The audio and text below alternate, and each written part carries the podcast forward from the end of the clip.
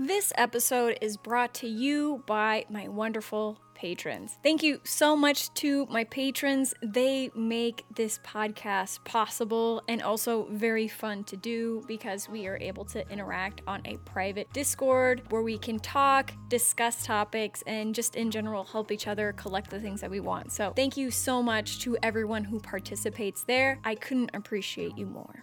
This episode is also brought to you by myself. If you haven't already heard, I've been working on a passion project called Cardfolio. It's going to be an app that'll let you scan your cards onto your phone and add them to your virtual binder. Your virtual binder allows you to keep track of not only what you own, but you'll also be able to keep track of what you need. Are you chasing a Shadowless Master set? If so, Cardfolio will be able to help you keep track of your progress towards your goal so that it makes it easier to achieve it. Cardfolio doesn't just catalog your collection and manage your collecting goals, it will also allow you to see your collection like an actual investment portfolio. This means you'll be able to see how much your collection is worth, how that value has changed over time, and how your collection value breaks down by item type. For example, how much do you have in raw cards versus slab cards versus sealed items? If all of this sounds like an app you would like to download, then join my early access waiting list. I'll keep you updated with app progress, mockups, and when it's available, early beta access. So it'll be fun and it'll be great. The link for the early access waiting list will be in the description below, so go ahead and sign up if that's something that you're interested in. Hello, my friends, and welcome to season three of the Geeked Out Collecting podcast, where we apply financial and investing principles to our favorite hobby collectibles like Pokemon, Magic the Gathering, comic books, Fortnite cards you name it, we talk about it all. Thank you so much for being here. I am your host, Jess. So let's get started with collecting things that we love like damn adults. Here's today's episode.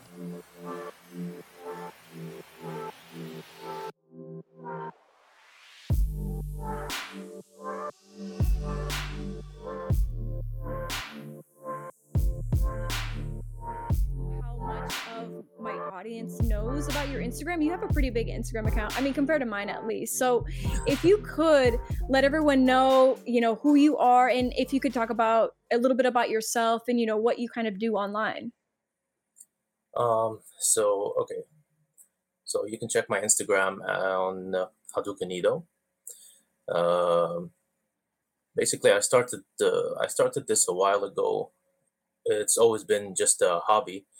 Uh, I enjoy collecting mainly video games. I also do uh, trading cards. Uh, I also do um, comics.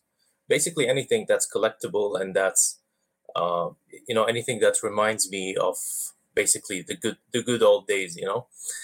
Um, at uh, I've always been like uh, you know attending conventions and trading, selling, buying stuff Mm-hmm. But uh, with the boom of collectibles uh, around 2020, you know, things took a big turn. Like I, I always knew that these things are going to be worth a lot of money at one point. Uh, but I thought, I honestly thought it would happen by maybe 2035 or 2040, 2045, something like that. Like, you know, when I'm, uh, uh, get, like it, it made sense. But uh, with the, with what happened with mm-hmm. the pandemic and uh, you know uh, collectibles booming, uh, it also made sense to uh, to start treating this treating this like an actual uh, business. Um, mm-hmm. So I started giving it more time. I started focusing more on it, and yeah, you can see that reflected on my Instagram account. So. Yeah, absolutely. And I mean, with your Instagram account, you what i see a lot of obviously is the you know vintage graded video games which is part of the reason one of the reasons why i wanted to have you on just because um you know recently i kind of see i've seen an uptick in people curious about vintage video games and i don't know if you know the video that came out with Jar- Karl Jobst and you know all that controversy with WATA and with heritage auctions you know regarding. Possible, you know, alleged uh, uh, allegations of market manipulation. But, you know, it seems something that's becoming more popular, obviously, and it makes sense because, yeah. you know, we're nerdy people. Like I started with Pokemon. Actually, I started with baseball cards and then moved into Pokemon and Magic and all these other things. So, you know, it makes sense to kind of collect in other areas as well. So, you know that's why i was really happy to have you on because then we could really like pick your brain on what to do and what not to do especially considering the prices of things because that's one of the things that i've been worried about you know sure. is are, are these prices really reflective uh, because for some of the graded games they're insanely expensive.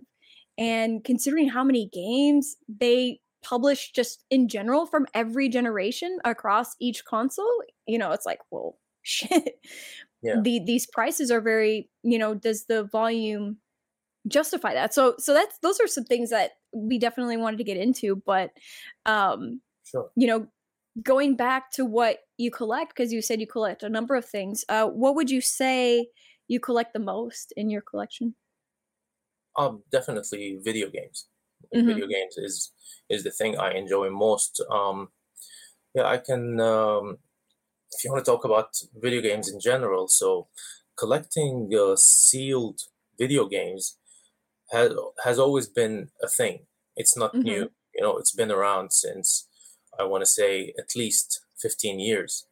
Like there's there there has been a community for at least 15 years. There was a website.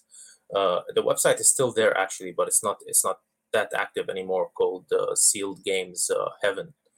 Mm-hmm. Um, and a lot of people on that website are today the biggest uh, collectors in sealed video games. Um, so uh, it's always been around.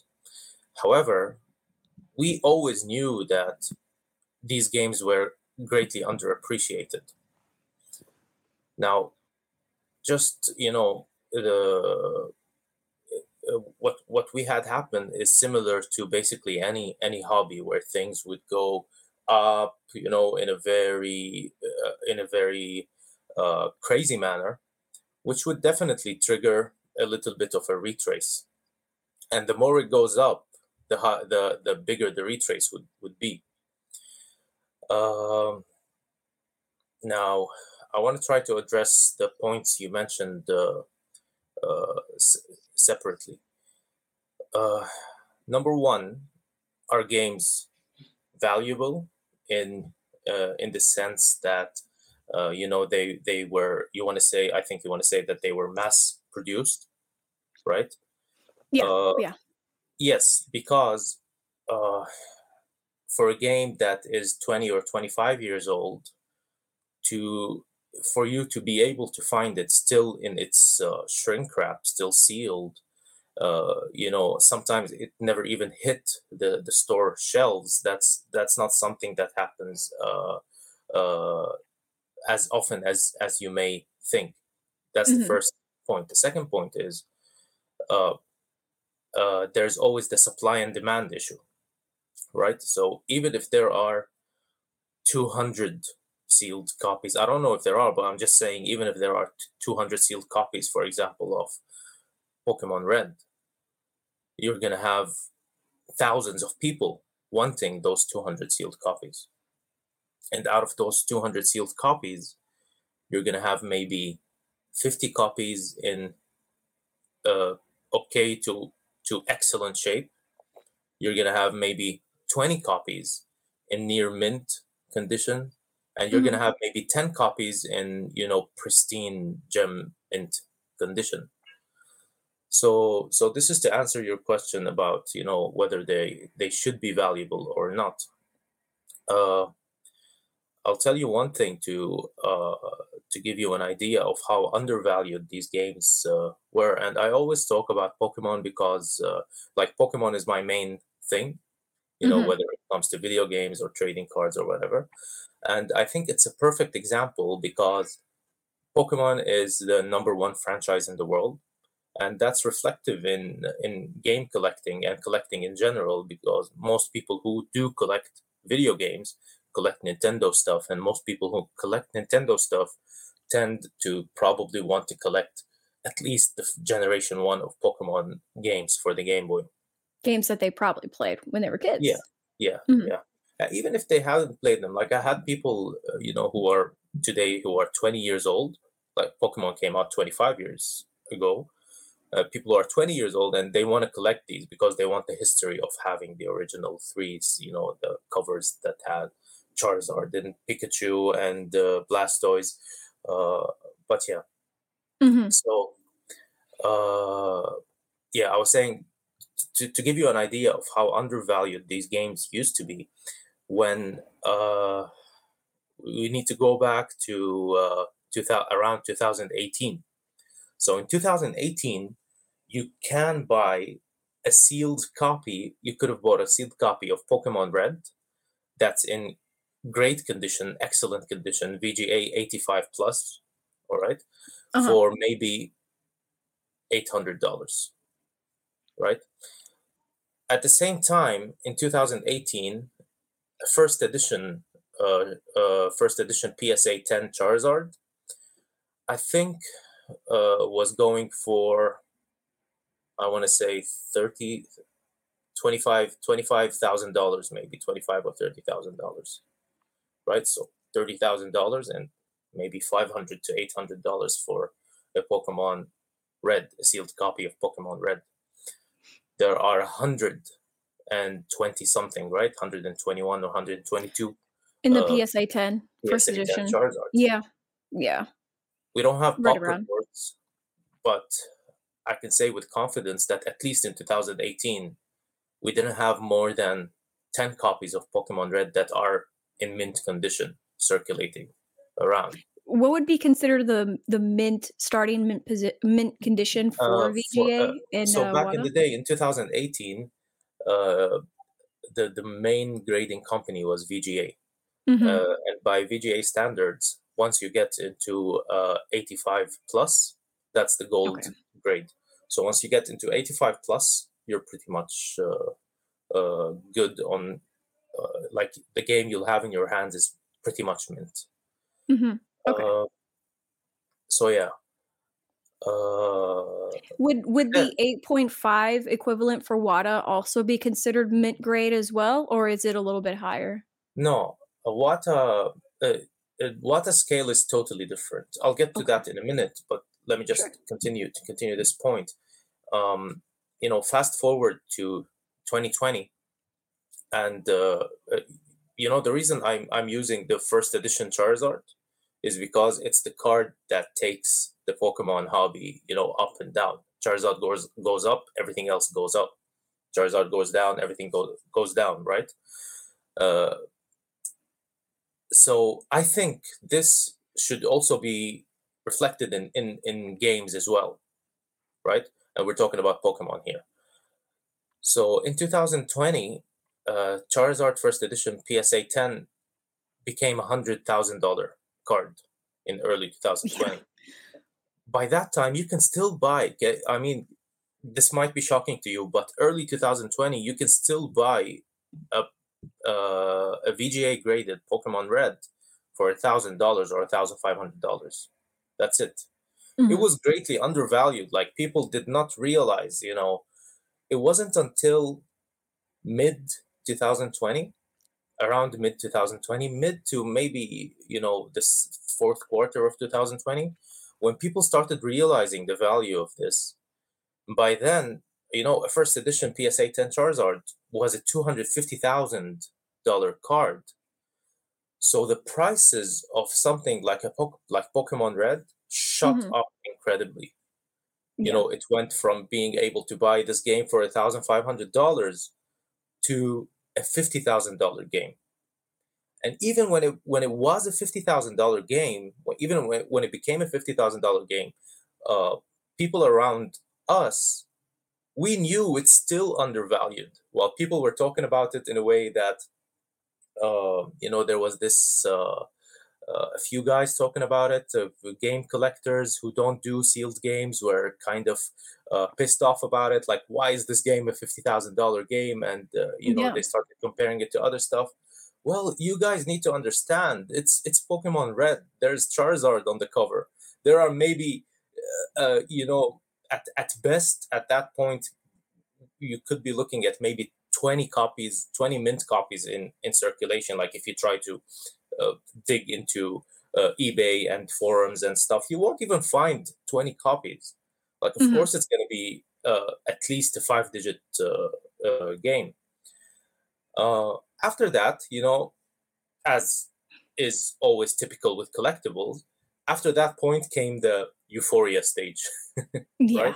yeah so suddenly it went from being a $50000 game to uh, without without an actual sale but people started speculating that this is a $300000 game when you find it in wata 9.8 mm-hmm. uh, okay so then the carl video happened right mm-hmm. yeah so the carl video uh, I'm not going to say that it did not have an effect on the market.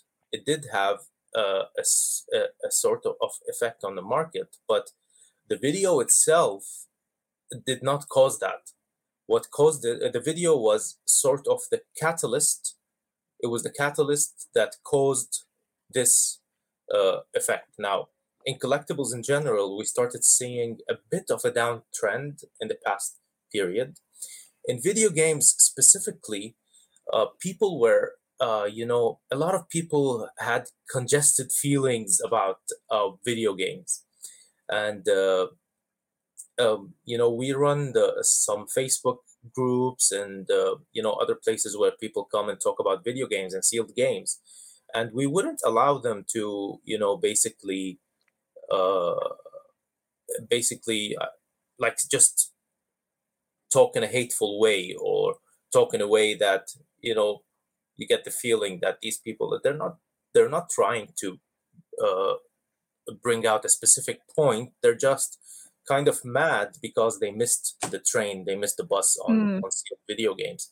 So we wouldn't allow that. And these people were were a lot because what happened when when the sealed video game market went up the video game market in general went up so people who yeah. used to go to, to yard sales and uh, you know the people who bought games from from trucks and stuff for five dollars and, and one dollar and they, they suddenly you know suddenly those games that they used to buy for five dollars they can no longer buy for less than fifty dollars right so there was this sort of congestion that and uh, congestion and feeling of maybe feeling of a lot of people felt like they missed out on you know because can you imagine like game that was right in front of you for $1000 that you could have just bought and sold six months later for maybe 50 60000 dollars that's the kind of thing that would get yeah. a lot of people mad so this is what the video did was a lot of people you know as what tends to happen when people get get mad about these things they start putting out conspiracy theories and uh, you know to, to, saying that those these people are scammers or this company is a scamming company and uh, all that so this video came to them and they used it like a proof or or something you know mm-hmm. although a lot of the information in the video were, was like greatly misinformed like the whole you know the, the information that that that carl brought up was either something that the community already knew and didn't care about, but he said it in a way that, you know, uh, in a dramatic way in the video, or it was it was a total uh, it wasn't true. A lot so, of information wasn't true on it. And he oh, came and he he actually addressed that later. Uh-huh. He, he apologized about a lot of things, but no one cared because uh, people want to hear what they want to hear. What what certain things was he, you know, admitting later on that he got wrong? Because it sounds like he might have been making, in your opinion, like uh, you know, maybe taking information out of context or maybe making, uh, you know, arguments in bad faith. What were some of those things? Uh, well, I mean, to get into those will take a lot of time because the video is like one hour. But in general, he had uh, information that uh, that the community already knew about. There was there was a few mistakes from a few people that he mentioned, mm-hmm. and those people already that like it wasn't hidden. It was something that's already talked already about, known. and mm-hmm. and the people who who were involved in in those mistakes, they addressed them months ago, and Oh, they okay. were already something that's so you know what I mean. But he brought it up in a way as if like as if he he uncovered something like it wasn't uncovered. The information was already already there Gotcha. And It was already uh, common knowledge if you're in those communities and on those forums and on yeah, those but Facebook not groups. and not only that because you know uh, like one of the points I actually I watched the video when it came out, so I don't remember a lot of the things that I should be talking about right now. But one thing that comes to mind is when he got that guy who worked with the uh, heritage uh, auctions, Mhm. and and the guy started talking about how uh, you know his father told him the secret about uh, the guys at Heritage who would uh, put out an item and then um, win the bidding on it and then put it back in the uh, you know in their safe and then bring it back out a few Mm, months later and win it for a for a like higher amount. rebuying their items. Yeah, Yeah. I mean that was so dramatic. Like, why would you put it? You know, why why would you put it that way when when you can easily just get on Heritage and check their terms and conditions, and you would know that they allow people who work at Heritage, no matter who they were, they allow them to bid on items. Uh-huh. It's their terms and conditions. Like you might, you might not like it. I might think it might, you know, there it might be, uh, you know, uh, inappropriate, but it, it's in in their terms and conditions. Like when you're getting in and bidding, you know that it's it's it's happening. It's not something Mhm. that's happening under the table, and uh, you know, a lot uh, heritage allows you as a person who who consigned an item to bid on your item. It's not something it's not uh, they don't a- a- if you win as long as you pay and they get their cut you know they don't they don't They see don't anything care. wrong wrong with that. Hmm and they have they and it's in their rules again it's not hidden. So for a person to put an item uh, and that person feels that this item is worth my item is worth ten thousand dollars, and then it doesn't uh, reach the amount uh, uh, that person was hoping for, he can just, you know, outbid the current highest bid and keep the item for himself. Eventually, he'll end up paying fees and stuff. It's not, it's not, you know, it's not a smart move to do. But if someone really doesn't want their item to go cheap, so so this was this is something that's that that this was something that everyone knew but it was it was placed in the video in a way that you know as if something was uncovered like uh, it was very dramatic and uh, yeah Interesting. uh, yeah Um, yeah, that that's really interesting. So for everyone who might be wanting to get a little bit more information, uh, you know, on these um on these on this topic in particular, um, where would you say people should go to find other information to either verify facts or to um you know because because because like the the problem of, of what it is is when you're presented information you know you always have to kind of take it with a grain of salt and you know verify your own facts or kind of do your own research. And what you were saying a lot of things that he was uncovering were kind of commonplace. So where can people go to you know do some information digging on their own um, if they're not yeah too that's familiar. that's a great that's a great question but um unfortunately there there uh, you know there isn't any uh place you know that has that conveniently has all the information that you need just like any hobby out there. Like if you really want to get into it and learn about stuff and talk to the people who are in the hobby you need to do some digging get into a few of the facebook the bigger facebook uh, group that uh, for example we have uh, sealed games club sgc on facebook there are over 3,300 members on there with a lot of them, you know, a lot of the members are some of the uh, uh, biggest collectors in the community. They're always happy to talk and help and, you know, hold discussions. And uh, yeah, so that's that's one place, for example. Um, and yeah, basically, if you if you want information, you need to dig around. basically. Mm-hmm. Okay. Yeah. I mean, and that's kind of what I was getting at. You know, like what forums in particular do you like to go on to have conversations with people? Um, how big are those communities typically?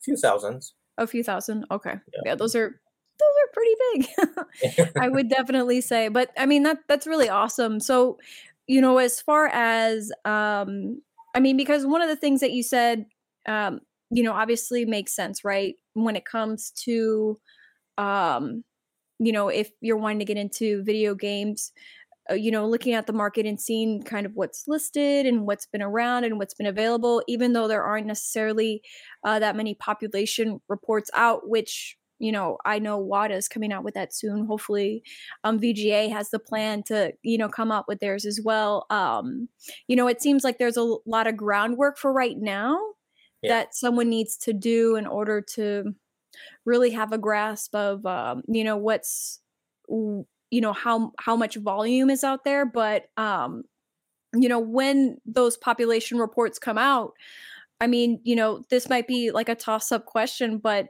how do you think that will impact the market? Do you think that will bring more people in because there's more information and more transparency from that perspective? Um, I definitely do think that it'll bring more people in because one of the things, one of the question questions I always get from people, from my friends who collect uh, cards or comics or anything or all these things, like they keep asking about population reports. Mm-hmm. Like, where are we going to get them? Uh, how do you know this game is rare? How do you know this game? Yeah, it's a fair question, and uh, uh, it's it's a very fair request, and I think that uh, the grading companies should really start bringing out these pop reports because yeah, it's I think it's overdue. And uh, one thing not a lot of people knew is that um, a VGA has always had pop reports before. Okay and they stopped around I think 2019. But their hmm. pop report system was a bit um, weird, quite outdated for today. It'll never work. Uh, the system was that you'd send them an email with three games maximum per day that you can ask about pop report off. So you send an email to VGA and say, "Hi VGA, what's the pop on Pokemon Red, Pokemon Blue, and Pokemon Yellow?" Uh-huh. and you'll get you'll get a reply within a day or something, uh, giving you the exact pop reports of uh, of those games. So a lot of people saved that uh, information from back in the day, and that's how we have a bit of an idea about a lot of games. Mm-hmm. Uh, for example, um, again, you know, Pokemon. I think Pokemon is kind of my specialty. That's why I keep giving Pokemon as examples. Um, We're all Pokemon people here, so it's okay. for some reason, uh, Pokemon Blue is not as available as other games as far as condition. The mm. condition rarity of Pokemon Blue is crazy. Like uh, back in the day, you you had a few copies of Pokemon Blue that was 85 plus, graded 85 plus. And if I remember correctly, there was maybe one VGA 90 and then one VGA 95 or 95 plus. That's okay. it. Hmm. Like, you know, once you get to VGA 90 and beyond 90, the game starts approaching perfection, basically. So there are two copies, basically, uh, at least by 2019, there were only two copies that were graded and are that were in perfect condition. Mm-hmm. While there were maybe five or six or seven copies of Pokemon Red and maybe uh, 10, 15, or 20 copies of Pokemon Yellow. So that's something to keep an eye on. Uh, if you find a minty looking Pokemon Blue, that's probably a rare game. Mm-hmm. And you're talking about also across both brands, right? Uh, both grading companies. Yeah. So so now it's very uh, complicated. It's quite complicated because um, from 2020, starting from 2020, uh, uh, a lot of people started crossing their games from VGA to oh. WATA, hmm. prompted by you know getting uh, higher prices in the aftermarket. uh, I think what Wata did was very smart regarding the, the scale they implemented in video games because the scale is very reflective of comics.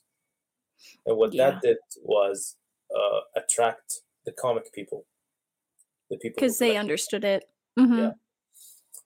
People who collect comics. That's one. That's um, that's one reason about why you know why the price went up. Uh, and and that's actually an or- organic reason. People would tell you it isn't, but it's actually or- uh, quite an organic reason because the guys who collected video uh, who collect comics uh you know a five thousand dollar comic is on the lower end of uh, right a ten thousand dollar comic is probably still kind of on the lower end of what is expensive and what isn't expensive in, in comic books. So for them to look at video games and see a video game graded 9.8 or 9.6 and it's priced as at $1000 yeah they're just going to grab that mm-hmm. especially if it's a game they they can relate to or if it has comic book characters like spider-man or batman or right so yeah it's one thousand dollars. Yeah, of course I'm gonna grab that. Uh, and I'm gonna sell it to my friend who also collects comics for three thousand dollars. And then maybe we're gonna realize there aren't many in the market, and it's gonna go up to five thousand dollars and ten thousand dollars. And this happened in a very short span. A lot, some of it was speculation.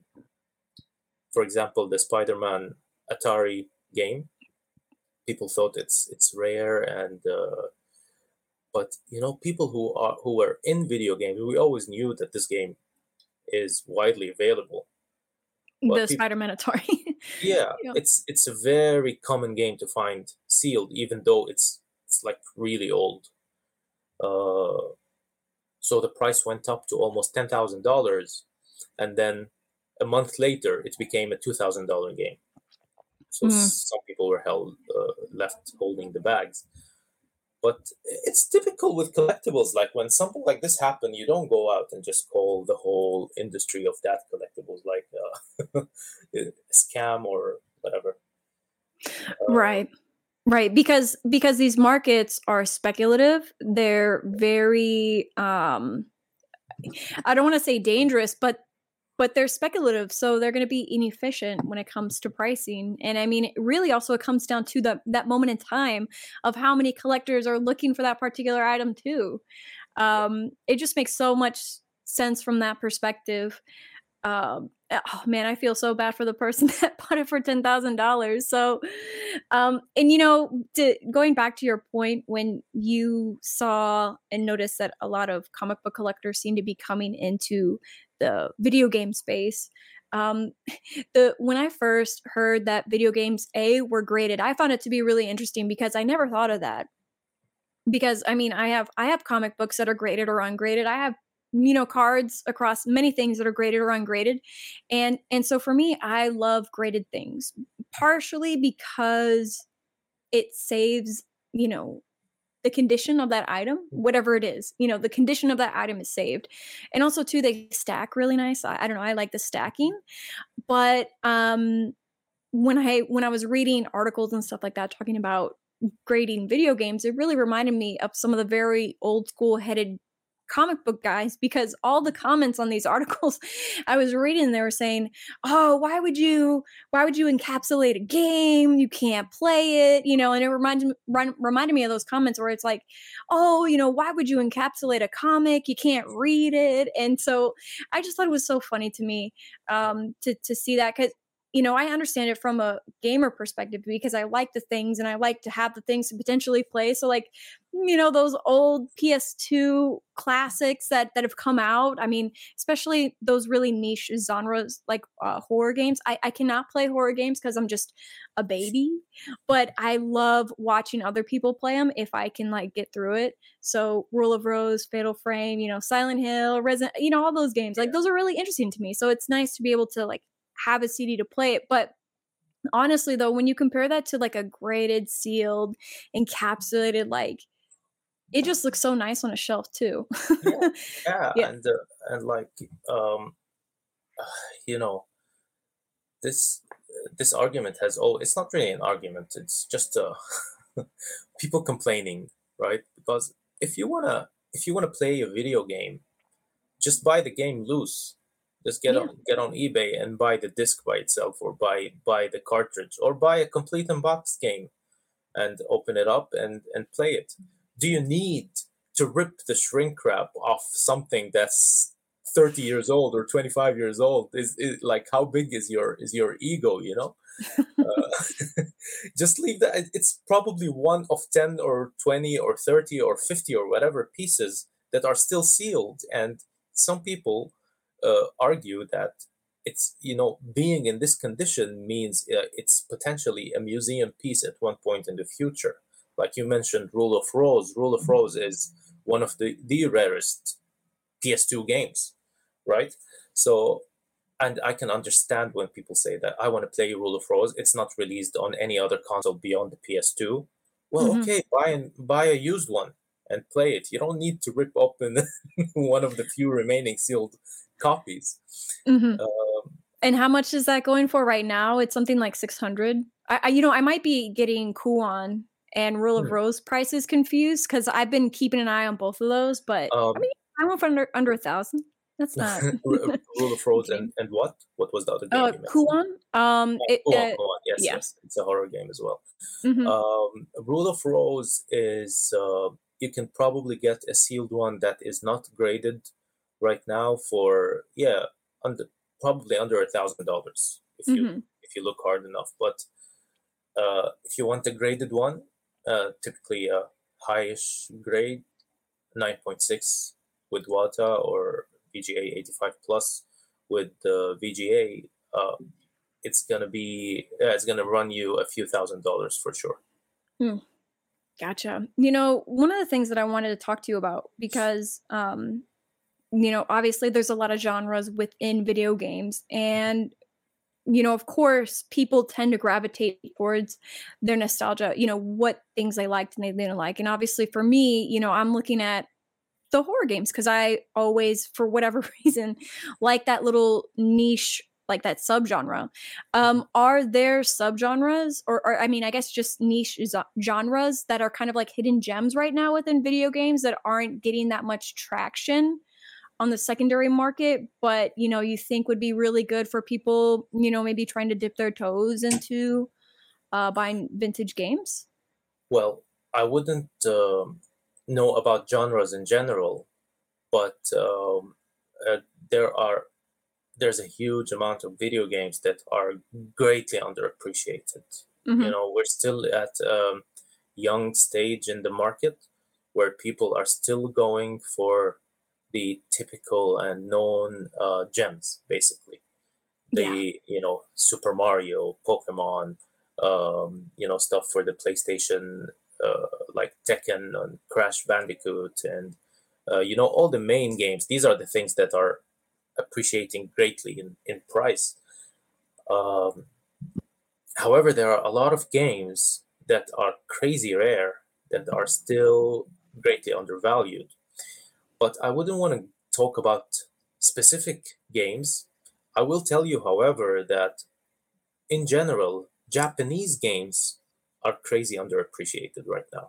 Mm-hmm. Like really, really underappreciated. It's it's not even it's not even funny though. Like this is.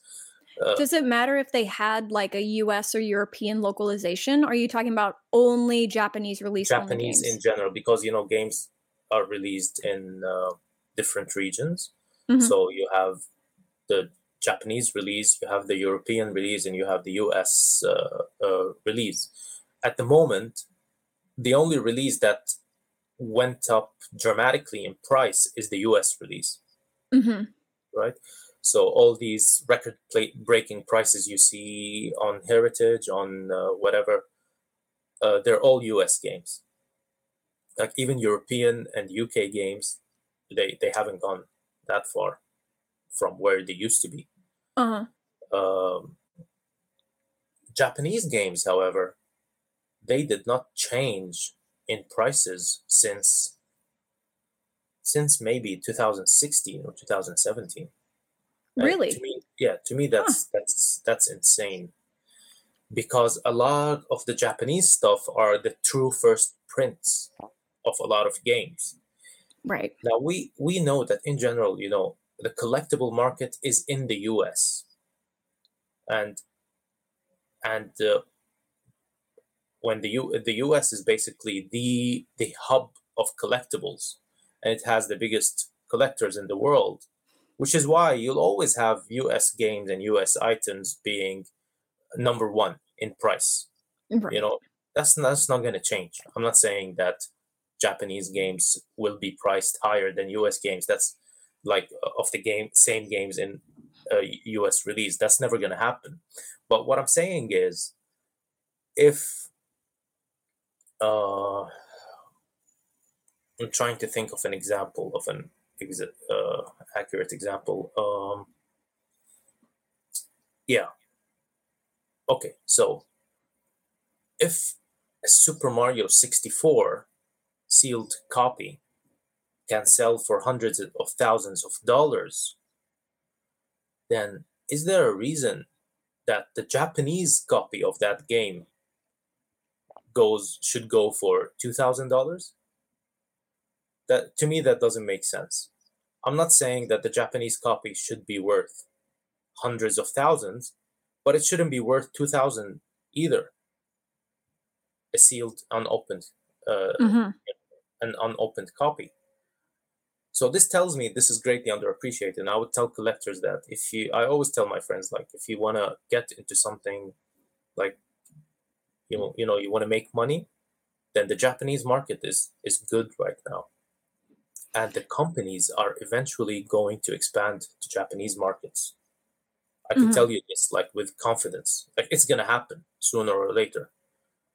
PSA is already setting up office in Japan like they have an office in Japan. They already, yeah, yeah, and they're already gonna start taking submissions. And Wata is part of uh, PSA now.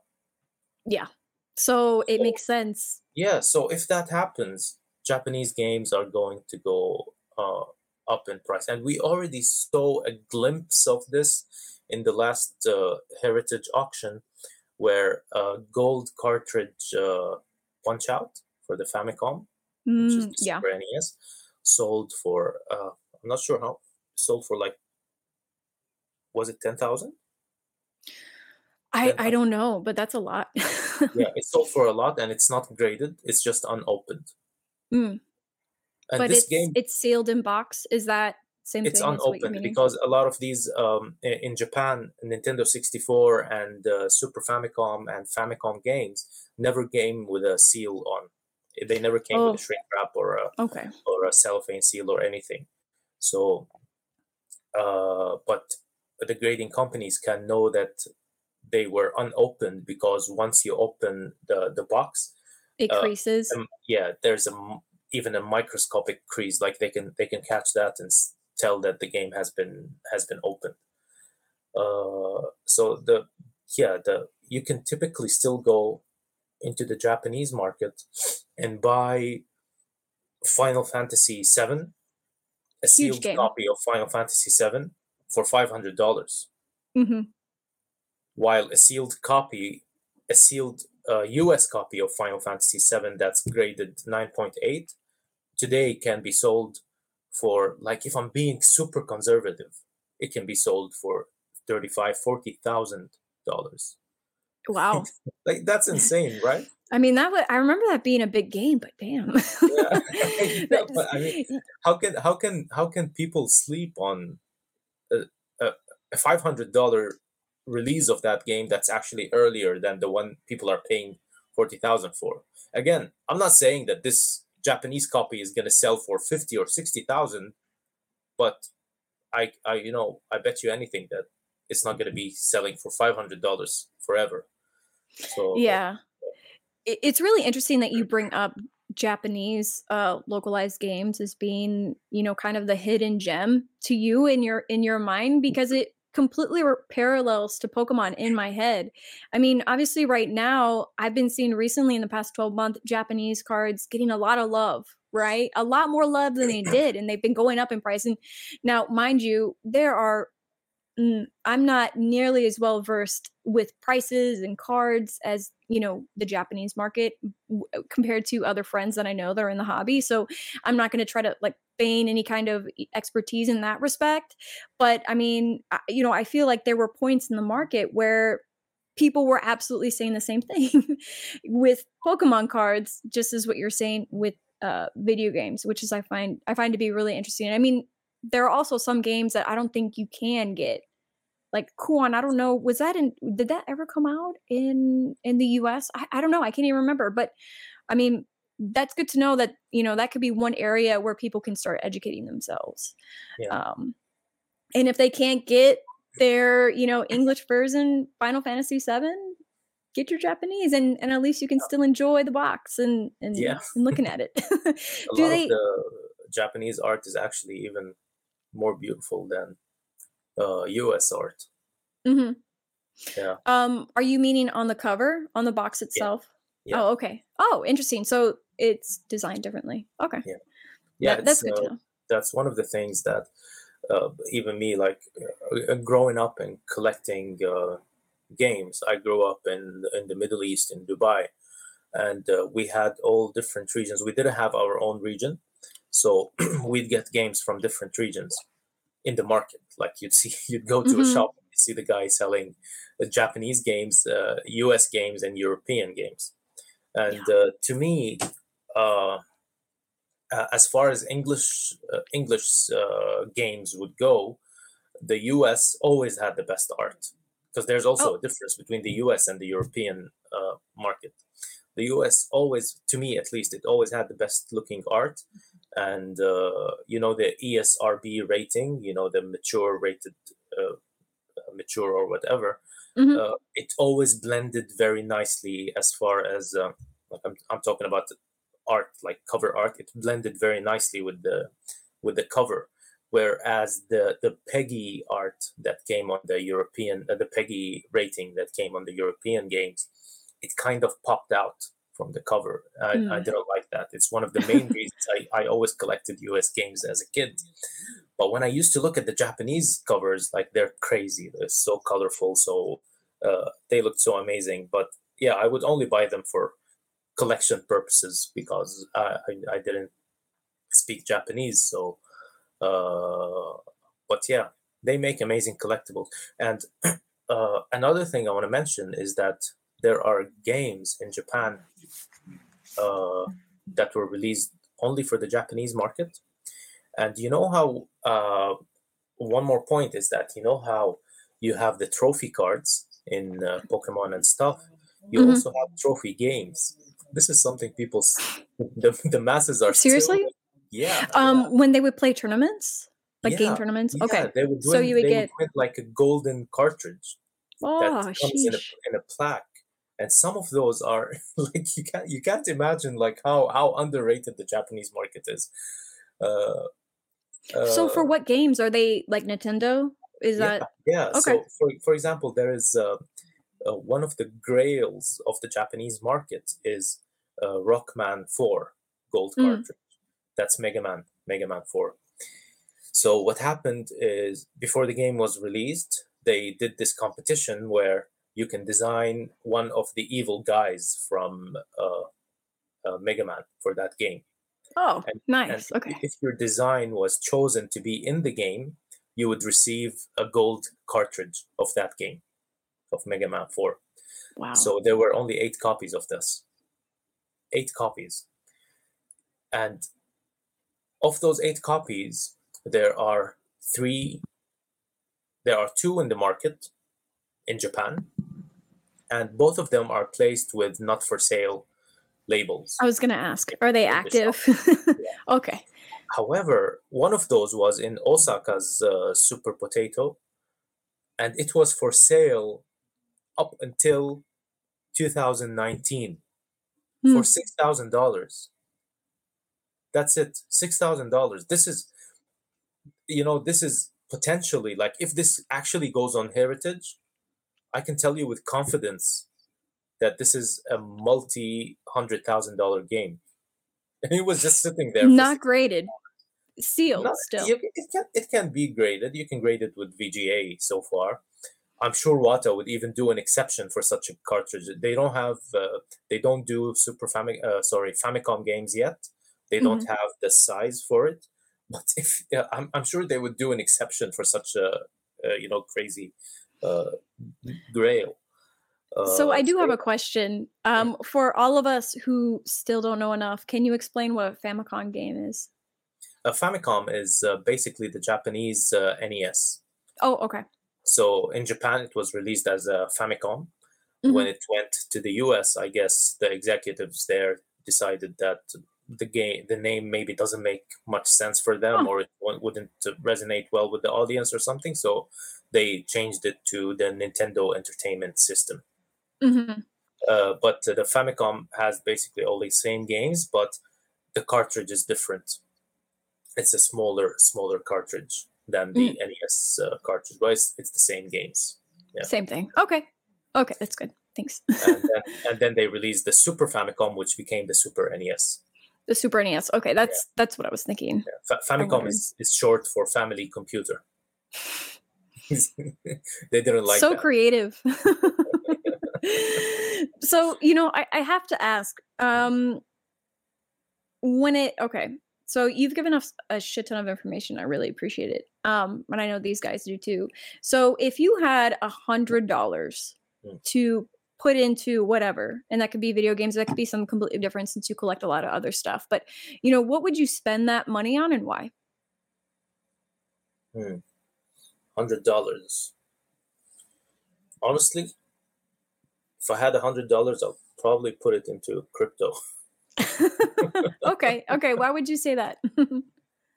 because uh, that, that, okay, this will open a whole new discussion. But yeah, the crypto market is is doing uh, has been there's a there's a huge dip right now.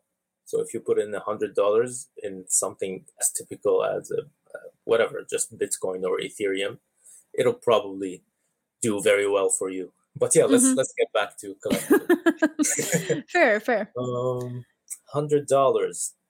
Hmm.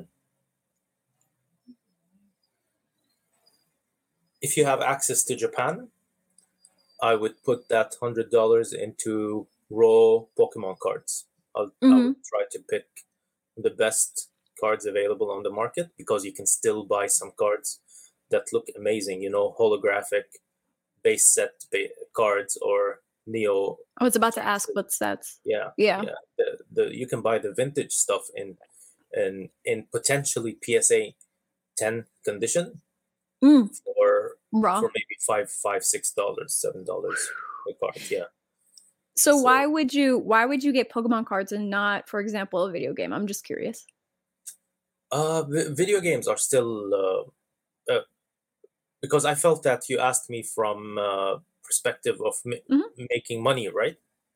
Yeah, yeah, and and yeah. I left it very open, but I was just curious. Yeah, uh, yeah, it's it's difficult to to.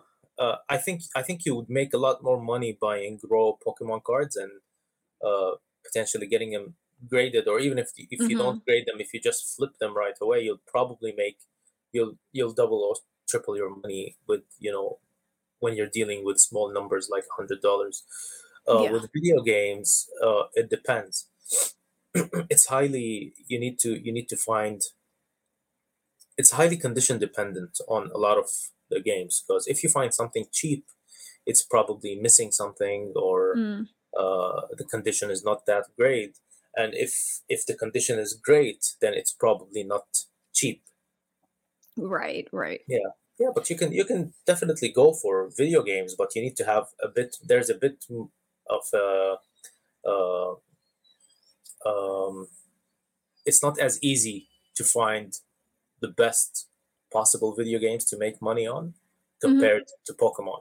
For Pokemon, all you need to do is go after the holos that are, you know, the classic holos, and you're probably good if you're spending five dollars on a, you know, on a rock hard yeah. yeah. that's in good condition yeah yeah yeah that that absolutely makes sense um yeah so then um when it comes to like grading video games because that's because we've been talking about you know video games just in general, but have you sent in many video games to get graded? Like what um if if I was someone that had some games that wanted to get graded, how how would I go about that process? Or, um okay. yeah. Um I've sent in hundreds of video games to VGA to and uh, to WATA. I've been dealing mainly with WATA right now, not because I I don't want to deal with VGA. No, I like both companies. Uh, but WATA is at the moment, you know, their system of submission is uh, is very easy. Mm-hmm. Uh, their user interface is uh, is pretty good compared to VGA, and um, I think that you know a lot of people complain about the turnaround times and stuff, but even today, I think WATA is doing quite better than uh, other companies as far as time. Uh, I mean, it depends really on which tier, which service you want to use. But if you're using the top service, mm-hmm. you're gonna get your game back. Uh, you know, pretty quickly. Yeah, yeah. Mm-hmm. Like it's not gonna be as quickly as uh, advertised, but still, it's not it's not bad at all. You know, mm-hmm. compared, compared to other companies. What's uh, the average turnaround? Is it is it, it a long on, time? Like oh. yeah, it, de- it depends on which uh, service you want to use. Like with WATA, if you use the top service, the wrap uh, wrap zone, warp zone, sorry, uh, that I think it's advertised as as seven business days. You'll probably get it in two weeks or less. Mm-hmm. Ten days, ten days maybe. That's yeah. not bad at all. yeah, but that's that's quite expensive that's really expensive. Mm-hmm. Like it's going to start from about two hundred dollars. Okay, game. that makes yeah. sense. Yeah, okay. so so I wouldn't send something in uh, that uh, service tier unless unless it's a game that's worth a lot of money. Mm-hmm. Right. Or if it's something that I want to flip instantly and uh, I need it in my hands as soon as possible. Um, the second one, which is which is what most people use, I think uh, I don't remember because the timings change, you know, from time to time. I haven't checked lately, but I think it's somewhere around. I want to say 30, 30 or 45 business days. Mm. So you're going to need a, at least two months. Mm-hmm. Yeah. Kind of on luck, sometimes you would really get it in two months. Sometimes it'll take more than that uh, depending uh, you know sometimes they're they're out of of uh, of a few uh, you know of the units they need to assemble the the the cases mm-hmm.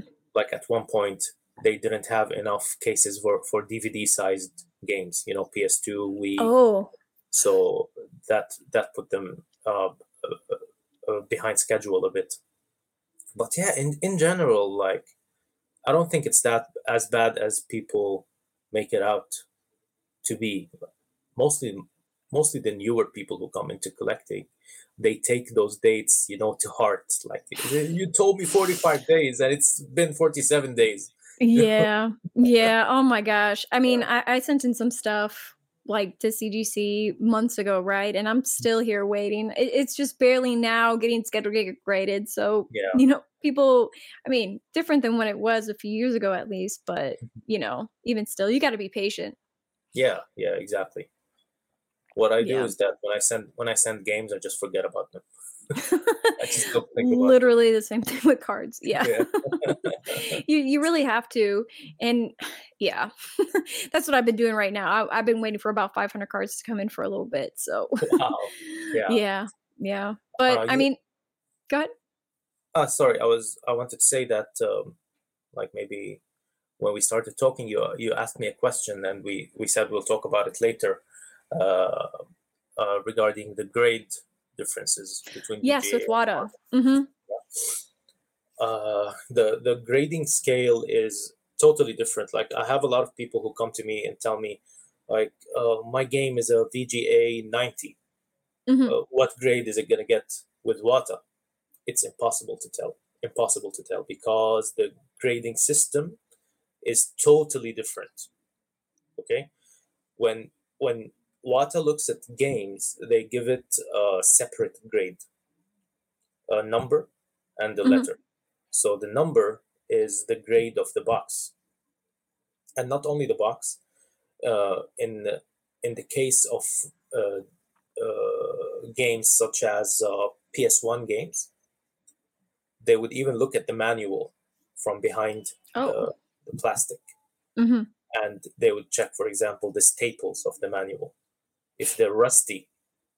Oh know, my so- yeah, gosh. yeah, they're If it if it was already opened, if it wasn't sealed. No, because because when you when you look at the PS1 game, you Mhm. can see the manual from behind the plastic. Oh yeah, it, it, in the cassette. Yeah. Yeah, okay. yeah.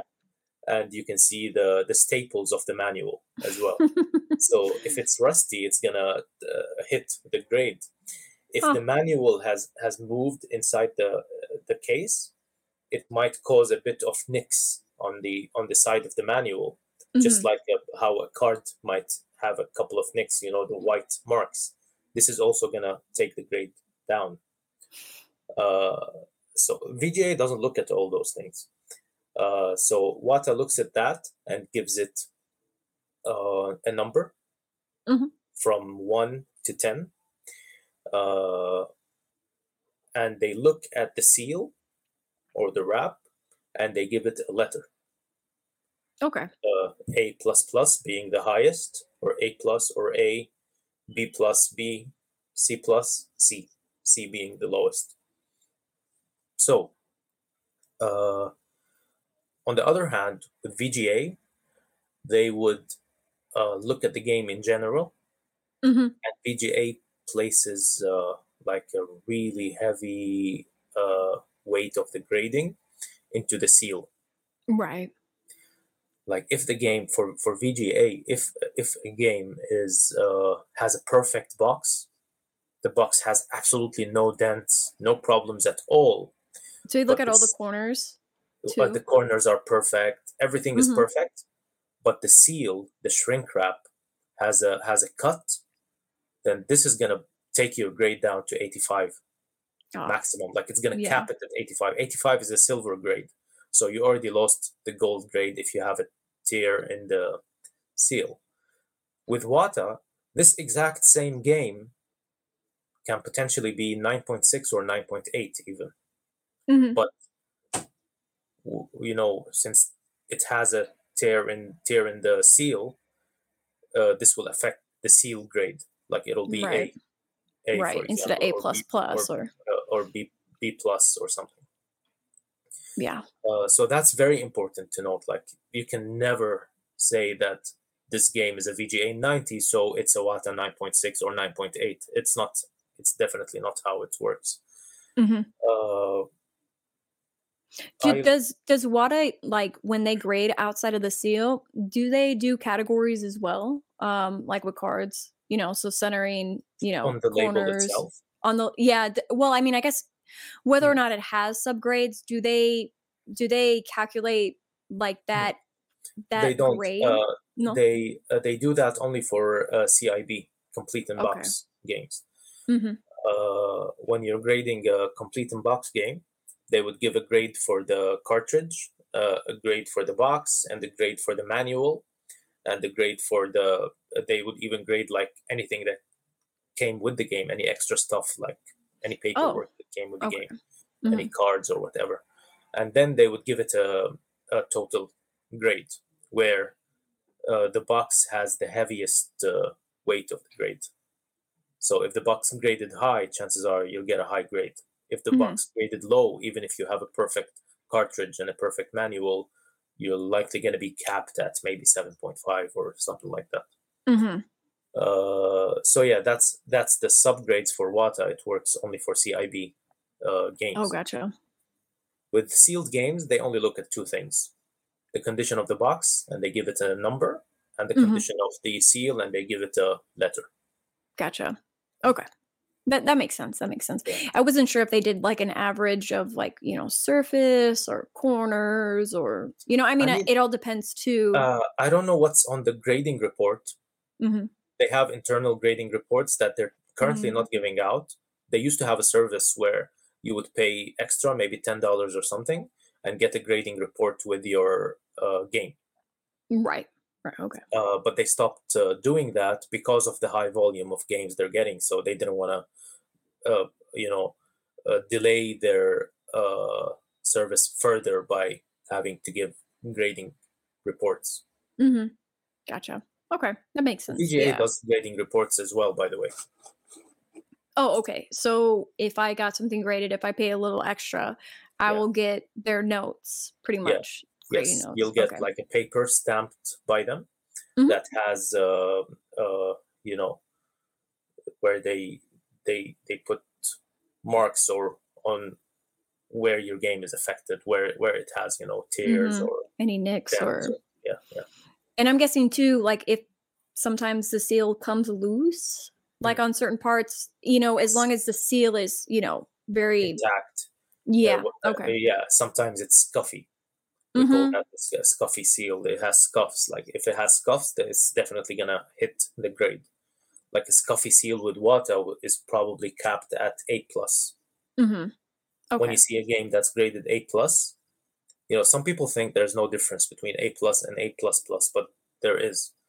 uh, a plus plus is pretty much a perfect seal. It can have it can have like some people would look at A plus plus and say, oh, this seal has a it has it has a an issue. How did it get A plus plus? Well, yeah. Wata is not saying that A plus plus is perfect. It's saying that on a on a on a on a on a scale, A plus plus is you know the best type of seal you can get. It might have a, a light scratch on the back, a light scratch somewhere, a tiny, a very tiny scuff.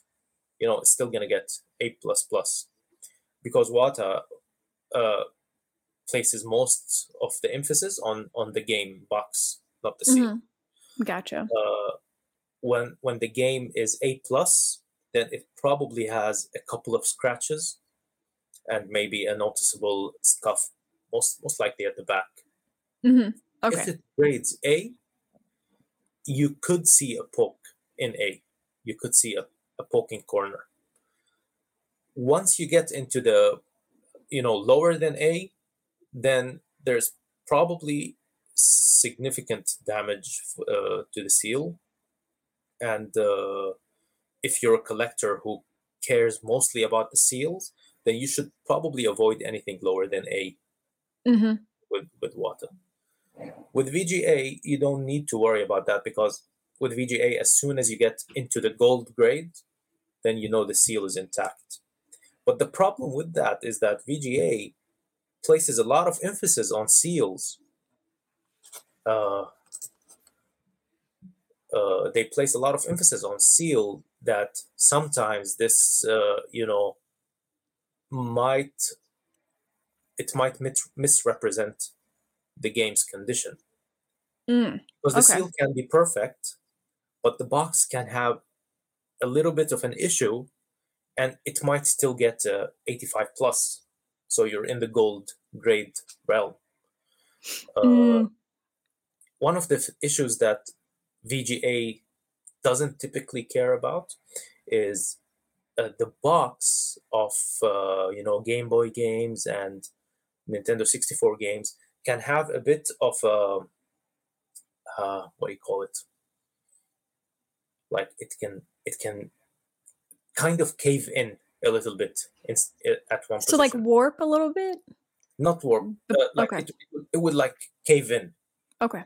Uh, it doesn't look it doesn't look bad some collectors don't care about it some people say it might be a factory defect mm-hmm. but it's something that wata can dock points for while vga doesn't oh so, interesting yeah mm. so all these all these factors uh, eventually result in in one thing uh, which is you can't really uh, predict the grade cross unless you examine each game by by itself.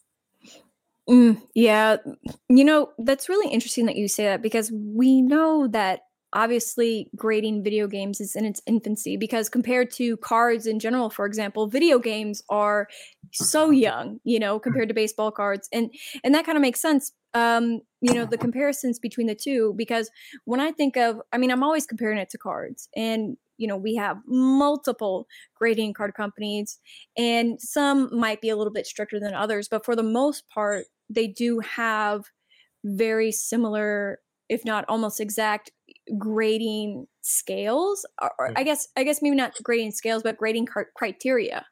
Mm-hmm. um so it's it's really interesting to see what vga versus WATA cares about um and i would hope that over time there starts to become like a you know a, for the most part we all agree upon this when it mm. comes to grading a game you know because i would think like if you see a, you know a weird kind of um you know indent i mean you know something like that not that from an appeal perspective would that make it look bad but does that um, make it truly gem mint you know so um, like those are just not, things i it's think not about like um, um it's not that noticeable mm-hmm. i just gave that as an example of something that you would look uh, like you would need to really look at and uh, uh, look at the game from an angle and uh, uh, in order to to see it. But I'm just saying that it's something that VGA does not believe to be an issue, mm-hmm. While Wata believes that is an issue. Like VGA doesn't VGA doesn't grade anything beyond the surface. Mm-hmm. So with right. with PS1 games, if you have a game that, uh, for example, as we talked about the staples of the manual, rusty staples, VGA is not going to look at that if the if the seal is perfect, if the the box is not cracked and it's perfect underneath the seal, then that's it. Your game is going to get a perfect grade. Mm-hmm. But for a collector who cares, like if you look at if you look at a game and it has rusty seal, rusty uh, staples, then that's an eye appeal issue, right? Which, which Wata not only ducks for, but they also point out on the label at the back of the label that they would write oh, like okay. Rusty seals. Yeah, they have one of the best thing about uh, things about Wata is having the extra notes. Mm-hmm. So if you look at the back of the game, graded by Wata, you'll see a lot of notes like uh, issue with this with the staples, uh, like uh, they give you some random but cool information as well like the cover was designed by this artist or mm. the game is like the highest selling game of that year or that console or yeah all all this information is written on on the label and by the way i just want to point uh, out again um, i don't necessarily prefer Wata mm-hmm. I like both companies. I have games from both graded by both companies, and I, I still continue to use both companies. But I will say that I have been using Wata more lately, mainly because of how much easier it is to mm-hmm. submit mm-hmm. games to Wata. Right. Uh, I think I think you were asking me about the submission process as well. I can talk to you about that if you like. Yeah, yeah, I heard that uh, VGA website and system was pretty legacy system came from for the most part yeah, yeah, it reminds yeah. me of bgs you know but you know I, I, really like hearing you you talk on these things because you know it, it, just goes back to a similar point within cards regardless of you're looking for a psa 9 a psa 10 a cgc 9 a cgc 10 bgs 9 bgs 10 you still got to look at the card and regardless of the grading company you still got to look and and the grade you still got to look at the card because you could yeah, have a trash yeah. psa 10 first edition charizard that doesn't sell on the market because yeah. it's a trash psa 10 so but yeah um but you know it's funny with labels uh, sorry to interrupt you but it's funny with labels because uh, you mentioned that it can be like a really weak psa 10 mm-hmm. but it's still, still gonna sell for 10 times what a PS what a strong PSA 9 would sell for. Possibly if it could sell. I mean that that particular PSA 10 that I'm talking about was on Heritage try to sell couldn't sell it and then Goldin auction try to sell couldn't sell. And and the, like all the major houses. But but I mean to your point, someone who's not paying attention to the card yeah could still price it. Yeah. A PSA 10. But you know, you have to look at the card. Like the card, you don't buy the grade, buy the card. If you've got a really good PSA 8, you think it's a strong 9, buy it and then cross grade it or get it regraded. I mean, do people do that a lot with video games as well? Kind of see Yeah. Yeah. Yeah, I would buy I would buy a VGA graded game for example. That's that's a VGA 85 that looks Mhm. perfect and cross it to WATA and it'll probably get a 9.6 8 plus and Mhm. it will be worth a lot more. That's just how the market is. That's not, you know, uh, you you know that's that's how the market is. You can either try to use that to your advantage, or you can just complain that uh, you know it's a scam or whatever. you know, it's how the Yeah. market is. Like if you can take those points and use them to your advantage to make to make more cash, why not? Why not? Mhm. Uh, Yeah.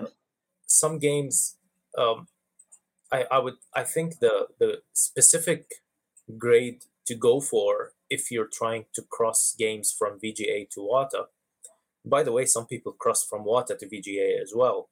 Mhm. Uh, but from VGA to WATA, you need to aim for games that are graded VGA 85 because those can really go both ways. You need to check the game well Uh-huh. before buying it, but if you check it well and you feel like it's a good looking game uh, and very well priced because it's a silver grade, you should go for it. Like I bought uh I bought uh, Ninja Turtles 1 for Game Boy. Uh that's VGA 85 plus. And I'm looking at the game from all angles. I can't find any issue with the game. I have no idea why it's graded 85 85. I mean, if it's possible that if I crack the game open, I might notice something that I wasn't able to notice behind the thick acrylic. But it doesn't seem likely to me. I don't see any issues with the game. Like I think if I cross that game to WATA, and I'm gonna do that, so we'll probably come back to this conversation when this happens. Mhm. I think it's pretty much a guaranteed 9.6, probably A plus, and it could even have a shot at a 9.8. So yeah, why wouldn't I do that? From a VGA 85 to cross to a 9.6 or a 9.8, you know, it Mhm. increases the value of the of the game. Yeah. Yeah, because it it it always seems that WATA tends to command more of a price in the Yeah. secondary market compared to Yeah. VGA. Yeah, and that's because that's I think due to uh, two factors. Uh, number one, they've had a sort like regardless of what uh, many people would say, in my opinion, they've had a sort of consistency, mm-hmm. especially with the higher grades. Like once you get into nine point six A plus plus or nine point eight A plus or A plus plus, you know you're getting like a minty game. You can find a few examples where uh, they messed up on, Mhm. but on the grand scale, when you talk more than 99.9% of what you see, you know what you're getting is, you know, the best looking, the, the, the mintiest game. Mhm. And that's not to say that VGA did not establish that. Of course they did. VGA has been in business for, uh, I don't know, 15 years now. They know what they're doing. You know, they're not, uh, they're, they're doing it and they're doing it well Right. but VGA had a couple of issues that kind of impacted their, uh, uh, you know, credibility. They've had a few games that were actually fake, which they graded. Ooh, that is Yeah. not a good look. PSA's done the same thing though. Yeah, yeah. They've I definitely graded fake companies can move on from that, and I think they handled it very well. VGA Mhm. handled it very well because when I pointed out uh, to them that you know these are fake games uh, on the market on eBay, they were Pokemon DS games, hmm and uh, uh, if you know about games enough, you can easily spot them. Right. That's not something a professional grader should let slip. hmm uh, Yeah. they're not they're not difficult to spot, especially if you're holding it in your hand because the game is much lighter. It doesn't have all the manuals and the paperwork that's in the Mm. It's a noticeable difference by Yes. feel. Okay. yeah. Uh, so when I pointed those to them, uh, yeah, they did the right thing. They they they approached the seller and they talked to the person who sent those in for grading, and they offered to, to buy them back for what whatever price that you know. Just mm-hmm. send us the games back, and they they got a lot of them back. They got them off the market. Mm, uh, that's there awesome. are still there are still a few. However, if you get on eBay right now, there is a fake Pokemon Diamond Mm, uh, okay.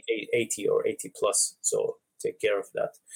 Um, and that's one thing I also uh, I do respect uh, with Wata is that spotting a lot of these fake DS games is not a super easy ta- task. With Pokemon, it's easy. It's very noticeable because of the holographic nature of the cover uh, you can tell which is fake and which is real. But the patterns are, aren't right. Patterns, yeah. yeah. there are other games that are not as easily. Uh, you know, you can't spot them so easily, uh, mm-hmm. which is a major part of why Wata still does not grade DS games. Hmm. Interesting. Yeah. Because it's hard to spot those fakes truly without yeah I, breaking the seal. Is that what you're saying? uh, it's it's not impossible, but it's quite difficult. Mm. And if if they if they open the door for DS, you know they're gonna come flooding into the with fake. yeah. yeah. Mm. Well, um, you know, one thing I want to kind of bring our conversation back to, which I know we've talked about, but you know, I figured it would be a great opportunity to address this again. Um, we have a few people in the comments, you know, bringing up a few of the listeners bringing up about, you know, trusting wata you know, versus all the scandals, and you know, still trusting them to grade your games well. And so one of the things that you have said already is that it seems like you do trust them from a purely, you know, grading perspective, like a quality, you know, gaming perspective. But if someone who's on the fence, you know, when it comes to, you know, grading with WATA, what would you kind of say for someone who, you know, who feels that way? I mean the you know the the people doing the grading at WATA and the uh, the person who started WATA uh, they are gamers themselves. Uh, they uh, they've been in the community for a long time, and uh, people always trusted them, trusted their opinions with when it comes to games and stuff. And they built an incredible, uh, they, they you know, the knowledge they they built in video games is not something to just uh, brush aside.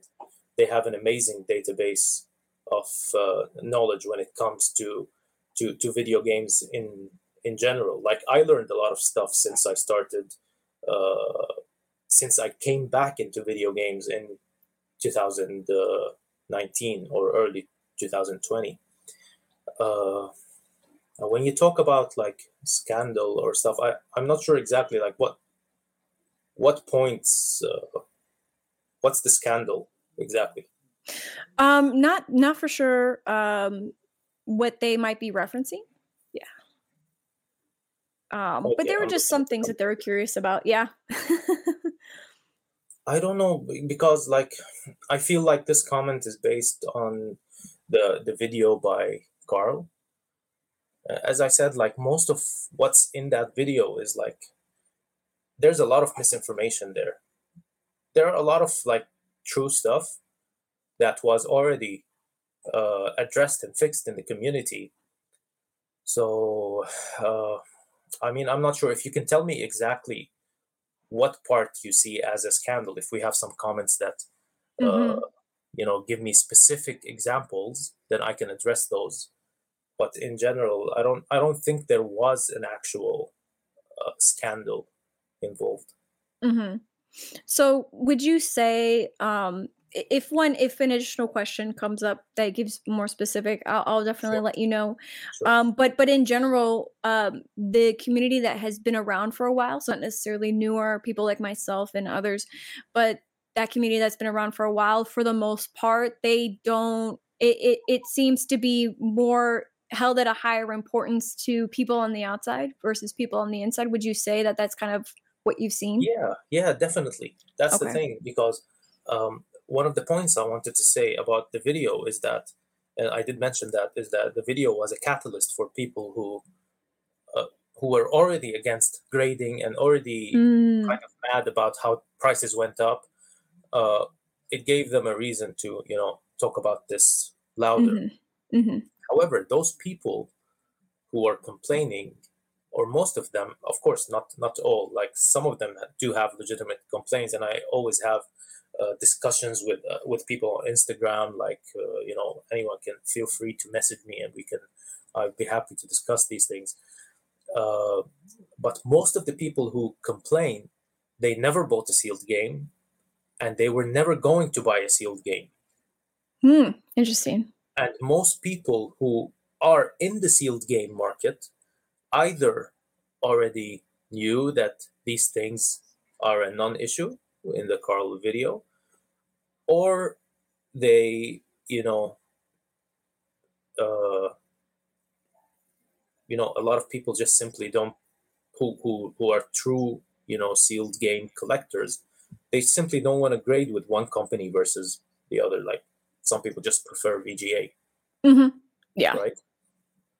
Uh, so for the people who who are already in the grading game and the sealed collecting game, the video was never an issue, and the things that were brought up were never something you know that steered anything within the community of people who are active in sealed uh, video games.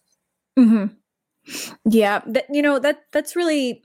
I'm glad. I'm glad we're talking about that distinction because um, and I've seen it with other communities. You can tell when someone is talking about a thing but is outside of a community versus being inside it. You can, I mean, absolutely. I mean, I'm an example of that when it comes to video games, right? And I mean, you know, of course, I'm not painting any kind of picture of that being otherwise, but yeah, you can definitely kind of, yeah. There's always nuances in a community. Yeah. Um, you know, so I mean, you know, one yeah. way to look at it from a card trading card perspective is uh, what's happening right now. Like with the, for example, with the comment uh, that we saw, is is similar to saying, um, why would you trust PSA after the scandal with PWCC? Mm. It's kind mm. of a mm. similar thing. It's not the same, right? Like and you're talking PWCC, about the shill bidding, correct? Yeah. If okay. if PWCC uh, did anything wrong, it's not PSA's fault, right? You're not gonna say that oh these these cards are overvalued and uh, and blame the grading company. I'm not saying that nothing wrong happened in the sealed video game market. Like while there is, you know, these things you can't really have proof for them. Like with shill bidding and stuff. But yeah, shill bidding definitely happened, and it happens all the time. Yeah, yeah. Mm-hmm. so for sure across everything. So, so, yeah, yeah, absolutely. It's either th- there. There's always shill bidding. There's always misinformation when it comes to bidding on games. Like you know, from day one when the when the Mario 64 sale mm-hmm. that went for 1.5 million happened. If you, you follow me on Instagram, you probably saw some of the stories I posted. I called it out as you know that's that's not right. That's just not right because uh, this game should not be valued at that at at 1.5 million. It makes absolutely no sense. Mm-hmm. and i told everyone like this is going to affect the market badly. No. And it ended up being a real sale. You know it wasn't like just bid up and then unpaid for. So the buyer was probably simply uh, misinformed mm-hmm. or I don't know. I mean, I can't even imagine. Like, even if someone has billions, hundreds of millions of dollars, 1.5 million is not, you know, is a lot of money. Like, you need to do your research before putting that kind of money in. So it was, it was just a misinformed decision, I think. For that where person. do you, where do you think that game really sits? At, I before the auction, I mm-hmm. uh, I, I would tell people that it, it should go for maybe 250,000. Mm, okay. So, so yeah. yeah. So that, that's a drastic difference yeah. compared to what it went to, but yeah, yeah. So, so in this case, I'm not going to go and say that's Wata's problem. right? I shouldn't say that Mhm. that Wata is at fault or anything. They just graded the game. Mhm. But if there was uh, some shill bidding involved, which yeah, probably there was, but you can't really prove it, and there's no point, you know, just talking about it in a way that's, you know, in a conspiracy way and. Uh, Yeah. right But- yeah, I, I definitely understand. yeah but like the the thing is the sur- the thing that surprised me in the end was that it was confirmed paid Mhm. as far as i know and Yeah. uh, that's yeah that's that's crazy i mean it was a very bad decision uh, on, on you know whoever the two people who fought over it and brought the price up to 1.5 million Right. they probably got caught up in the heat of the moment and uh, And you just want to win. Yeah. yeah yeah yeah yeah but Yeah. that game like a few months you know a few months before that i had my own copy of uh, mario 64 that was graded vga 85 plus and i was trying to sell it for uh for $25000 okay?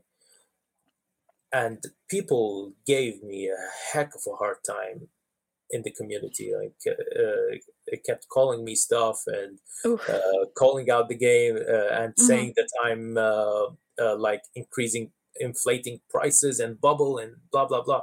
Like guys, I really believe this game is worth twenty five thousand dollars today, and guess what? I do believe that it's going to be a hundred thousand dollar game in ten years. Okay, Mhm. and then people who were when I said that, people who were on my side regarding the game being twenty five thousand dollars flipped against me. What are you talking about? A hundred thousand? This game is is quite common. It shouldn't be a hundred thousand dollars, not even in ten or twenty years. And if it's going to be a hundred thousand dollars in ten years, why don't you keep it? Why are you selling it? And this kind of, you know, the typical kind of Uh, conver- uh, conversation that we get in these uh, situations. And then a few months later, the same game in 9.8 sells for 1.5 million dollars. right? So it doesn't make Yeah. sense. It doesn't make sense. hmm Yeah. Uh, Again, inefficient markets. yeah. But um, you know, what I will say is, I mean, we've been going for an hour and 30, and I can definitely keep on going, but I do want to be respectful of your time. So I'm, I'm, um, you know, uh, when I thought the uh, the podcast was yesterday, you know, I had I had a lot of Oh man, I feel so bad about that. no, no, no. It, it was my it was my my problem. Plus, I, I always Oh, do that. I always mix the timings when when it comes to Japan. And uh, Oh US. man, you know, that's always I always have this like worry in the back of my head when I'm dealing with time zone. I'm like, am, okay, this is the right one. This is the right one. Okay. but yeah, I felt so bad because I was so I was busy doing other things, so I wasn't on my phone. I was like, oh damn it. I missed his but, uh, message, but yeah, yeah. But today we can we can go on. We can stop it for now. It's it's totally up to you. I I have nothing today. Okay, well, let me ask you then one one additional question, and then we, and, and this Sure. might be you know may take us 15 20 minutes who knows but um Sure. so right now um what are you uh collecting uh what what what's got your eye right now and it can be for speculative purposes or it can be for personal collection Okay, so um, I actually um, okay. We'll talk about a couple of things. Um, I usually only buy stuff that I'm interested in, Mhm. stuff that I enjoy. I enjoy to collect. I don't look at uh, because that's how I ended up uh, with with a pretty decent collection, and that I was able to you know gradually uh, sell and rebuy and so on in the past couple of years. I collect what what I I enjoy. Mhm. So I like Pokemon, so I wanted a full graded, sealed and graded Pokemon set, which I completed back in maybe 2016 or 2015. And you know, back back at that time, I was still uh, I didn't have it. I I didn't have enough money to justify spending hundreds of dollars on on those games game. like uh, maybe in my everything in my bank account would be maybe like uh 800 or 900 dollars and i would go buy a sealed pokemon crystal for 700 dollars right right so, right so I and I did that.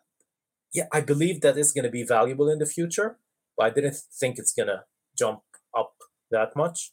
Mm-hmm. So I did that because I enjoyed having these things. And if I really did believe it's going to come up in such a short period of time, then I would have bought five copies of Pokemon Crystal. you know, hindsight is twenty twenty. Like, right? yeah, like even if even if I if I had to borrow money for it, mm-hmm. but yeah, uh, I, like I'm like me and people who are collecting, uh, you know, similarly to me in the community, we're not geniuses. Like we don't think about the next five years or something. All we think about is like this collectible is wonderful and I want to have it in my collection right now. Mm-hmm. So this is what what I do always. I never I never get into something that I don't enjoy purely for making profit. Until now. Until now, you're making leaps here and there. yeah. So now I felt I feel like I wanted to explore other market and other franchise, other franchises, and uh, I wanted to give it a go. Like, see if you know if I can speculate a little bit, see how it goes. Uh, so I started looking at what uh, the the newer generation, the generation that came after me, like to play or like to collect and stuff. And I thought, okay, maybe Fortnite is a good place to to start. Mm-hmm. I did a um, little bit of research and I looked into the trading card community or the card community, and uh, I was surprised to see that there was actually, you know, a decently sized, decent size of a community for Fortnite cards. We're talking about cards specifically, and I I, I dug a bit and I found I felt like the uh, you know the uh, uh, Black Knight. Mm-hmm. PSA 10. Probably, yeah, it's probably the most wanted, the MVP you can say of uh, of cards. Mm-hmm. And the the you know it has the shard uh, variant holo and the normal holo variant and the non holo, and to me it felt like the the holo variant is uh, quite underrated for for its population. Mm-hmm. and for its uh, you know for uh, you, you could say for its historical value and and taking into account its uh, pull rate. So i thought okay if i can get a psa 10 uh, copy it's probably a good investment although I have, yeah, this was probably the first time I purchased something out of pure investment and speculation. I have absolutely no interest in the franchise. I never, I, have never mm. even played one game of Fortnite. You know, right, right, right. Yeah. So, so yeah, I went ahead and uh, found a copy, and mm-hmm. I bought it, and now it's just sitting there. Uh, I have. I hope you have it in a nice case outside oh, yeah. of the PSA. I, I, have it in one slab. of those uh, in one of those uh, you know cases with with the eight uh, where you can fit eight or sixteen cards. Oh yeah, yeah. Ah, someone on Instagram was doing them. I forgot the account's name, but yeah, he's from Germany, and the quality is just incredible. Mm-hmm. Yeah. Uh, so yeah, this is something I'm definitely going to sell later on. Yeah. Mm-hmm. Yeah. Is there is there are there any other cards outside of that one that whether in Fortnite or outside of Fortnite um that you've kind of had your eye on that you're kind of like looking at, scoping? Not really, but I'm no. I'm in a uh since last year I you know I started having this mindset where if I find something that is that feels like a bargain, then I'm gonna go for it, mm-hmm. even if I don't really like it. Yeah. Uh, another thing I actually just recently got is a sealed copy of uh, Fortnite for the PS4. Oh, okay, that's fun. Yeah. Uh, when these came out, they came out in very limited supply. The first release, right? Yeah. Uh, they were released in two batches. I think the first release had a had a sticker on it, and then the batch right after it had no sticker. But they're pretty much the same game other than the the same thing other than the sticker that's on the cover Mm-hmm. Uh, so uh, I'm not sure which one is rarer or if there is any uh, difference in rarity. Um, so they came out in very limited supply because most of the people downloaded the game. They didn't want a physical copy. Actually, actually, I'm not even sure if there's a disc inside those cases. Those mm. boxes might have, they might have a, a code for download only. I was gonna say too. I mean, Fortnite is a free game, so when you buy the physical, yeah, you you're buying skins though, right? That's Maybe. what I thought I, it. I have I have absolutely no idea. All I know is that you know Fortnite is big with the uh, current generation of collectors. So once I got I got the chance to get one for a decent price, um, I just went for it. So yeah, that's another thing. I'm just gonna you know eventually grade and flip. Mm-hmm. Yeah, yeah. That that that completely makes sense. I like your choice. I like I like how you went for the you know semi biggest card i mean like mm-hmm. obviously the black knight is the mvp of of that set but you know at least you got the second biggest version of it because that crystal shard man that is definitely yeah. out of my price my price range uh at least for the higher grades but i mean even a psa 5 i'm sure i don't know that i would afford it i mean i i looked at uh, you know i looked at the uh uh the facts around this and it feels like um, pull rate wise, the holo is going to be equal, if not rarer than the shard. Does that make sense? Yeah. Yeah. I mean, I know there's two camps that, that, you know, there's two camps people that prefer think the holo foils are going to be yeah. rare and the crystal shards. I don't know where I sit on that just because on the one hand the crystal shards are absolutely rare because of the fact they only come in one box, right? At least for the US version. Mm-hmm. But there is something to be said about the fact that you have to have so many more boxes to pull a full holo foil set yeah. than you do for a crystal shard. So I don't know. I, I personally don't know. Holo foils are in my budget. Crystal shards not so much, so I stick to holo foils. Mm. But yeah, I, I can definitely understand um, I mean, crystal shards are you know there's the eye appeal as well. Crystal shards are uh, they look better, um, so that's one point to to keep in mind, and they are considered like I think by the by the company itself, uh, crystal shard is considered higher than a holo, right?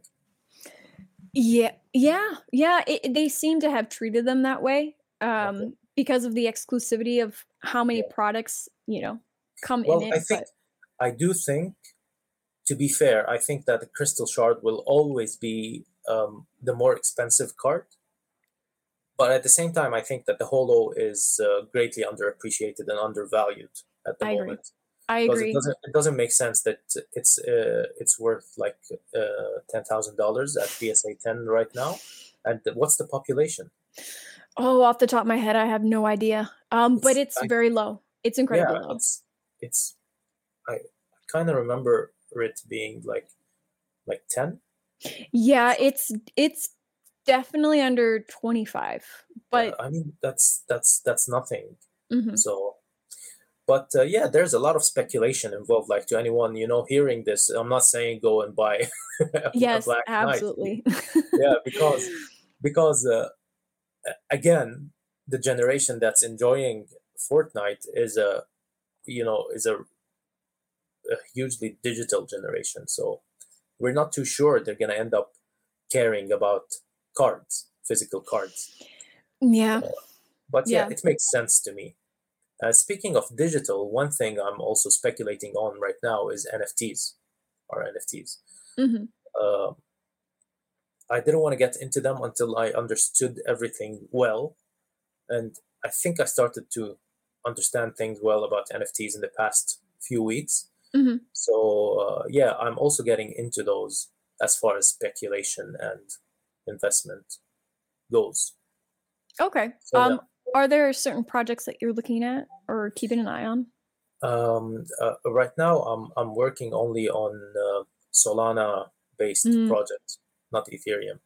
Yeah. Because it feels again, I try to go with stuff that are you know feeling more underappreciated, undervalued. Uh, Ethereum is already super established, and uh, you know all the NFTs there are crazy expensive. Whereas, and the gas fees, don't forget the gas fees. That's crazy as well. But when it comes to Solana, you know the gas fees being uh, fractions of a dollar for every mm-hmm. transaction, mm-hmm. like zero point zero zero zero one dollar right. for for a transaction. So, and if I'm not mistaken, too, Solana, from like a technology perspective, uh, blows Ethereum out of the water when it comes to transaction yeah. speed, too. Yes, exactly, exactly. Uh, uh, I'm learning a lot of these things on um, on our Discord. Discord that I joined. It's uh, you can find it, or I, I can send you uh, okay. invitation link. Uh, it's a E5. Mm-hmm. Uh, you know the guys there have a lot of knowledge and they're you know they're happy to share it. And we're always working together on finding the best projects that are being released on solana. My uh, you know one of them is also uh, one of my friends there is also on instagram. Is quite a big pokemon collector on instagram. Oh uh, okay. Uh, shadow lugia. Okay. Yeah. Yeah you know him? Mm-hmm. Yeah, the the account sounds familiar. Yeah, and uh, uh, he has he has an illustrator card, and uh, yes. the same time, yeah, he's big with Pokemon. Mm-hmm. He started to get into NFTs now, and his uh, yeah, he's been doing quite well, and uh, he's teaching me stuff. Like I'm learning from him, I'm learning from the other guys as well. Uh, it's very interesting, and and the Discord is open to anyone. Anyone who would like to join us is more than welcome.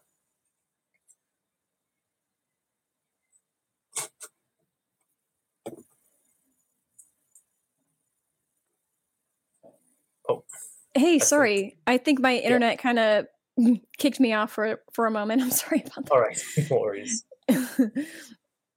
yeah, I'm sorry. Continue what you were saying about. Um, let me see. Uh, you were talking about Solana and how you were learning from Shadow Lugia about. Yeah, and the other guys on the Discord. Like he's also learning from from some from one of the other guys on there, and uh, yeah, everyone is sharing the knowledge, and it's it's been really fun.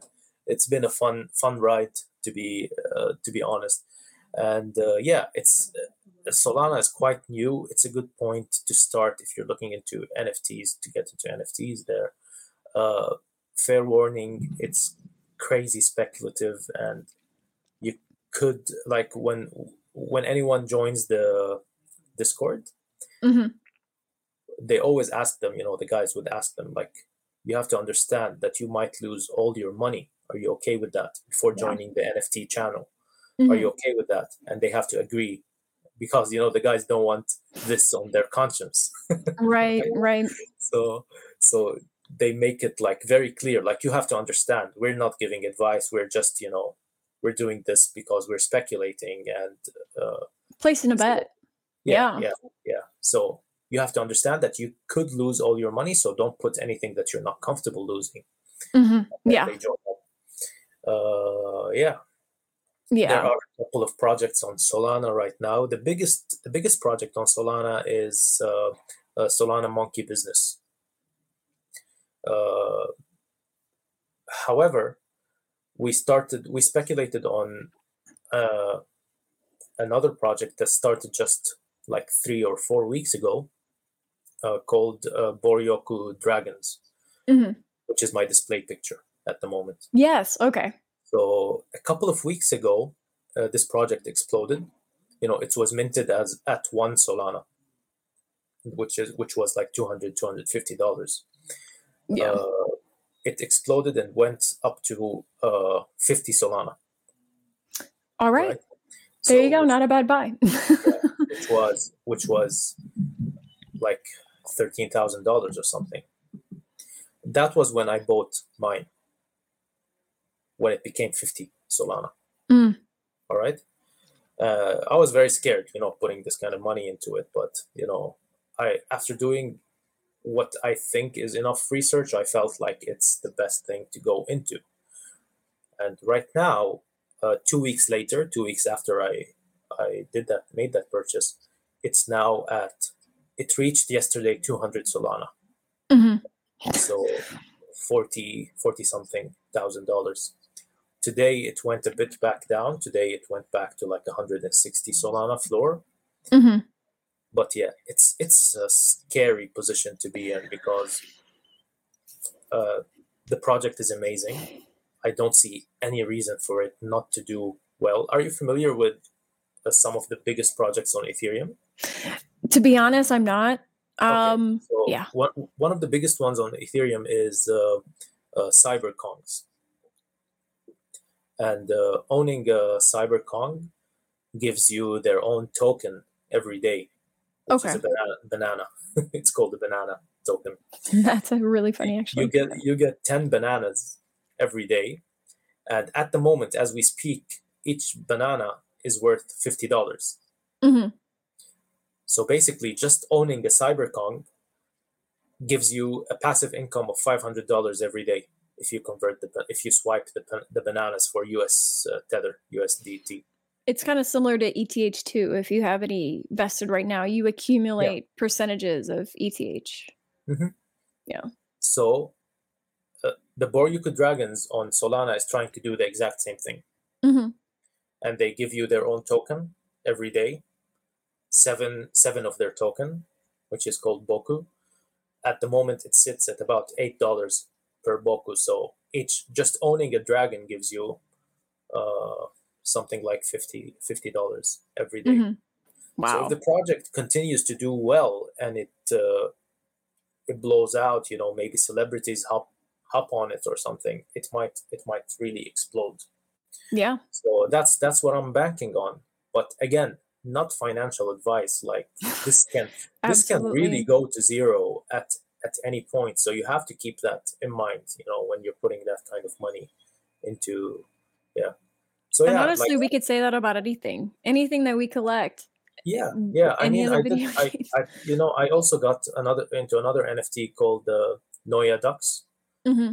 uh, and I, I speculated on that one as well, and I purchased a Noya Duck at uh, twenty two Solana, which is like four four thousand dollars. Mm-hmm. And right now, it's it's down to like twelve or thirteen Solana, so I'm already down like two thousand dollars, and I'm still holding it because I do believe it's going to bounce back because there was a reason why the price went down. Uh, the thing is about those Noya ducks is owning one gives you uh, you're basically making a contract with that company to get a certain percentage of the sales of the marketplace that they made. Mm. They made an NFT marketplace that they launched a few days ago, and just owning a Noya duck airdrops those uh, profits to your wallet. Hmm, interesting. However, when they launched the marketplace, the launch went horribly bad. So a the risk. price, the, yeah, so the price of the ducks went down. However, they are working on it now, which is why I believe it'll bounce back up, mm-hmm. which is why I'm still holding. I haven't sold it yet. So yeah, it's it's all speculation. Uh, you need to be careful. Uh, but I didn't see like up to a couple of months ago, I didn't see myself getting into digital collectibles. Mm-hmm. But after giving it a try and you know dabbling with it here and there, it's fun. But yeah, you got to be careful. You got to be really careful. You have to you, do your research. Yeah, and you need, and no matter how much research you do, you could be wrong in the end. because I'm talking to you about the stuff where where I made money I'm not telling mm-hmm. you about the stuff where I lost money.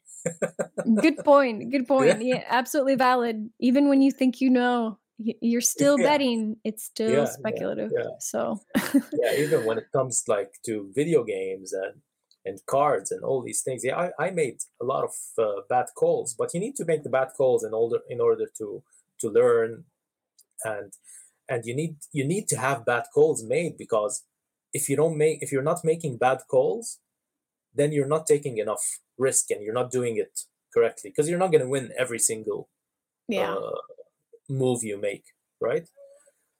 Uh, yeah, one one of my hobby friends always said, "You either win or you learn." Yeah, so that's that's true. That's true. Mm-hmm. Hopefully, you've learned every time. so, yeah, yeah, but um, you know, anyways, I mean, when it comes to the NFT stuff, I haven't really gotten into that um, mm-hmm. because I'm still learning. What I really love, like, so I I'm in development, right? I I'm I'm a software engineer who could easily like get into blockchain uh, mm-hmm. development, which I'm actually considering. Um, there's just a lot to learn, like a lot of different languages and whatnot. Um, but so so for me i haven't really done research on projects and investing in nfts but but what i have been trying to do is really get into the minutia of learning you know the different cryptos right because those are essentially platforms that you can build on top of which mm. i mean because there's so many different facets to look at blockchain in general mm-hmm. so you know for you someone who feels more comfortable in nfts that completely makes sense but for for someone like me I like to look at the platform and I want to look at the little details that might, you know, cause, you know, people to divert from Ethereum and go to Solana or another, you know, platform essentially to to build off of. Um so I mean for me, you know, I I do need to actually learn NFTs though.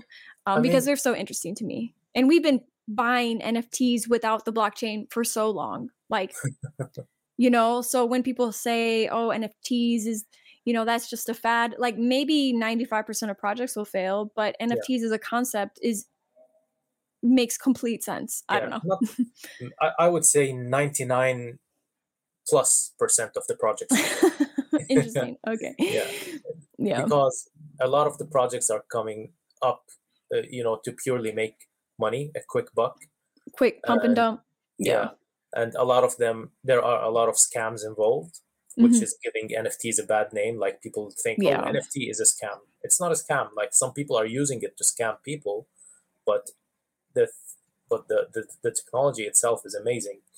And uh, i don't know about the technical aspects and correct me if i'm wrong here but uh, a couple of companies are working on uh, interoperability. Between the between all you know between ethereum and solana and what you know mm-hmm. all the different ecosystems uh, uh, of the blockchain so i think if that works out it hasn't worked out yet but if it, again i don't know if uh, you know i'm talking completely out of uh, I don't know anything about the technical aspects of this. I'm just repeating what what I heard and what I read. Mm-hmm. Uh, if it if if that works out, then there won't really be a reason for one of them to win over the other. Like we don't. I was about to say. Yeah, yeah. Like we can end up with Solana and Ethereum both being valid options of. Uh, yeah. Yeah, be- because what it sounds like to me, I haven't done any research, but based on what you're telling me, it sounds like systems being able to interact with themselves, and then, and that it, it honestly makes it more secure because you know blockchain can be hacked but it's very hard. Mm-hmm. so you know to the layperson saying that it can't be hacked is somewhat of a true statement but in all reality when you talk about um you know the the difficulty to actually do that because you have to be able to hack something like 50 plus percent of entire system to actually effectively hack all of the different nodes. So increasing that number you know multiplying it by all the platforms if it if that's how if that's what you're meaning and, and if that's what that is then you know it makes the system very secure because it's very like interesting. Yeah.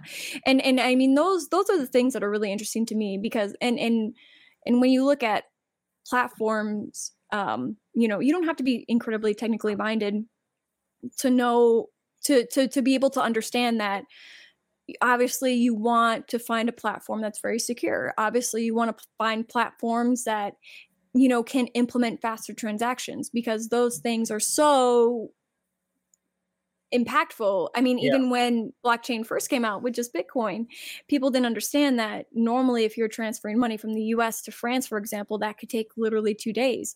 Yeah. but now with blockchain yeah. it happens very quickly. And then when you multiply that by however much volume of transactions the system being able to support those things. I mean, even looking at those simple specs, you can just pick one very easily and, and go with it, yeah. you know, and trust uh, that it'll do well. Yeah, the, you know, the money transferring part is amazing. Like, mm-hmm. uh, when I when I first started accepting payments for you know Pokemon cards or video games or whatever in crypto, I did it very hesitantly. Like I was very hesitant to to step into that uh, direction. I can understand that. Yeah. After I started, like now, whenever someone wants to buy something from me, I go like, crypto is preferred. Mm-hmm. Like if, if you pay in crypto, I'm gonna I'm gonna give you a discount. Oh, because, okay. Because the money goes, you know, so fast and directly into my, you know, hassle free. I don't need to deal with any any bank, any.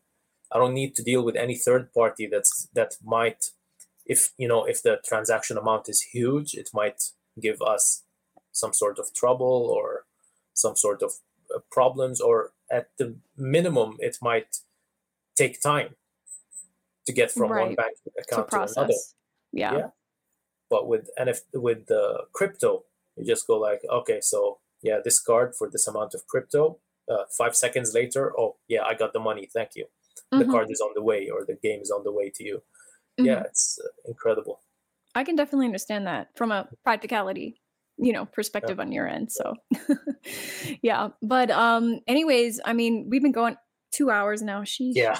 Um I, I really appreciate you coming on. This has been so helpful to me you know and and i hope to to other people as well because i've been learning a hell of a lot. So if you could let everyone know how they can find you if they want to reach out for more questions um uh, uh, instagram would probably be the best option okay uh if you can can I type it somewhere? I think so. Okay. Um, no, no. You know what? Actually, I can put a link. Um, sure. do you do you have? Are you on other social media as well? Uh, I am, but I don't really use them much. I'm on oh, Facebook, no. okay. on on Twitter, uh, but yeah, Instagram is what I used, what I use mostly. And so, and how do you pronounce it? How to Kanito? Did, did I say that? Yeah. Okay. Okay, good. Like Hadouken from Street Fighter. Mm-hmm. Yeah. Yeah. Good game. Good game. Um but yeah anyways well you know i like i said i appreciate your time and i'll make sure to put a link uh for everyone so yeah yeah i had fun notes. as well. Thank you for having me. Uh, yeah let's do this again sometime. Absolutely. Thank you. Thank you everyone. Appreciate it. Thank you. Take care